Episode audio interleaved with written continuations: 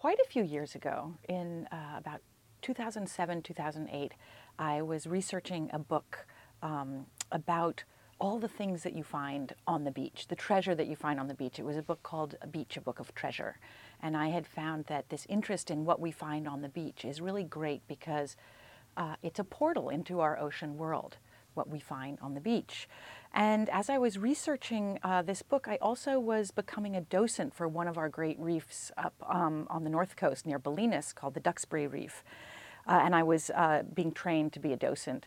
And as I was out um, uh, with my teacher, who was a nudibranch expert, uh, I found that everyone that I was with seemed to be interested in the in the critters, in the invertebrates, the starfish, the the other fish, but no one was talking about most of what I was seeing on the reef, which was the marine algae or seaweed.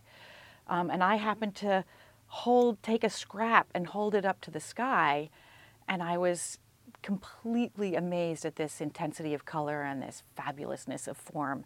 And um, I knew right then and there I had to get this back to my studio, get the seaweed onto my scanner, and start experimenting with ways of, um, of showing the world about seaweed. I've been using my flatbed scanner as a camera for many years, and I had been using it up until that point um, to capture um, stones, seashells. I had a couple books out on those topics. Um, and uh, I had not actually yet figured out a way to capture the luminous quality of things. And that at this point, when I became interested in seaweed, I started experimenting with using um, what's called the transparency adapter of my flatbed scanner. And the transparency adapter is designed to um, scan slides and negatives, transparencies. And I figured, well, I could use it to capture transparent objects like seaweed and sea glass, in fact.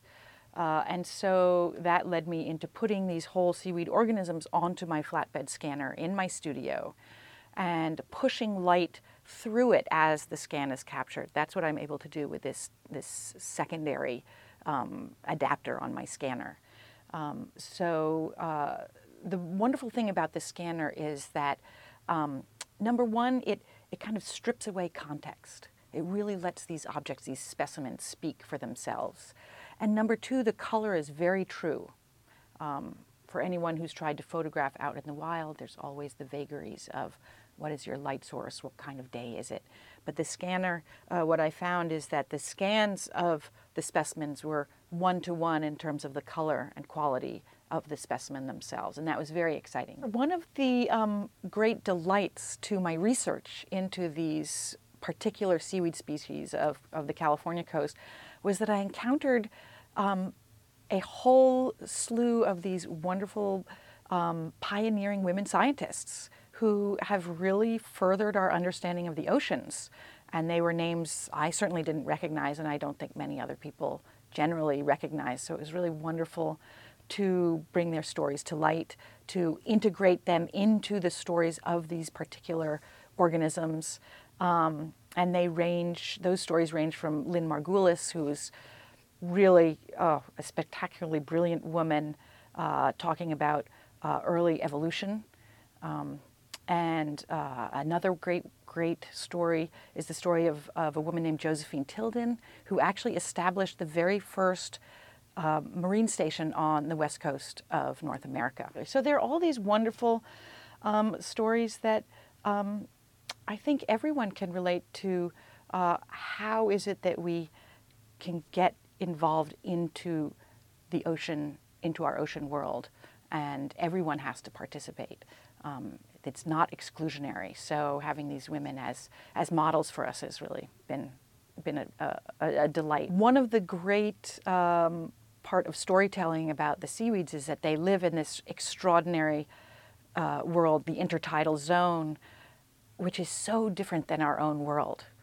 Uh, the, their, their world gets sucked away every six hours and comes flooding back in, um, and they have to come up with all sorts of strategies for dealing with that. Well, you guys uh, talk about how important the kelp forest is here at the aquarium, and it can never be reiterated too much.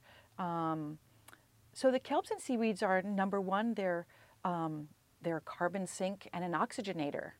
They, they, um, the, the photosynthetic pathways are using up carbon dioxide and off-gassing oxygen. So all those respirators, those critters that need to breathe, um, are benefiting from all that oxygen produced uh, by the kelp forest. Um, carbon sinks, as we know, are really important. So the kelp forests and the eelgrass beds are really important in that regard. Um, as photosynthesizers, they're primary producers. So that means they're the bottom of the food chain. They're the first, the first level of, of, um, of that food chain. So all sorts of smaller creatures are eating the kelp. Bigger creatures are eating those creatures. Bigger creatures are eating those. It starts the whole uh, fantastic food web that makes uh, the dynamic life in the ocean uh, work. Um, so that's really important.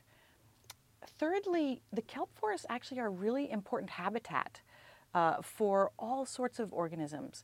So um, all the predators that need to hide from, I mean, all the prey that need to hide from their predators seek refuge in the kelp forest.